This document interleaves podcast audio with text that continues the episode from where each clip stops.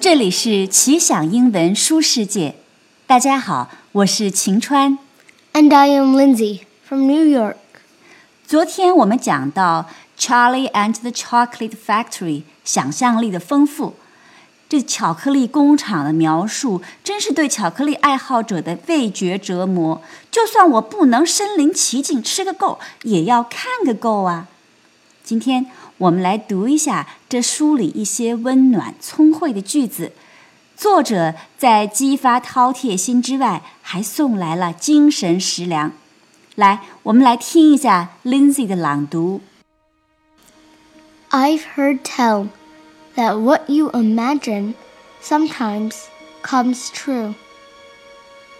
So please, oh please, we beg, we pray, go throw your TV set away, and in its place you can install a lovely bookshelf on the wall. Then fill the shelves with lots of books. Don't forget what happened to the man who suddenly got everything he wanted. What happened? He lived happily ever after.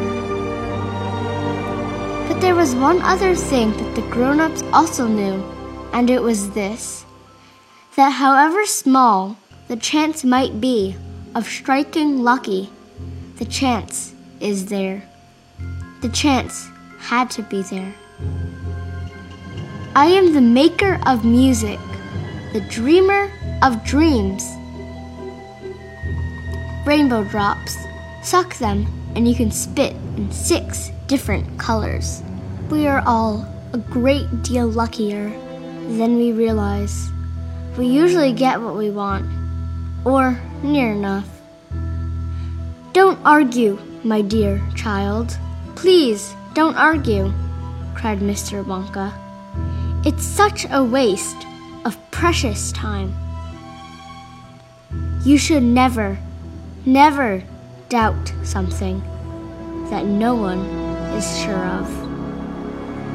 谢谢 Lindsay 的精彩朗读。 Charlie and the Chocolate Factory，我们就讲到这里了。如果你没有机会看到这本小说的原文啊，至少去看一下电影，也有中文翻译版，我相信。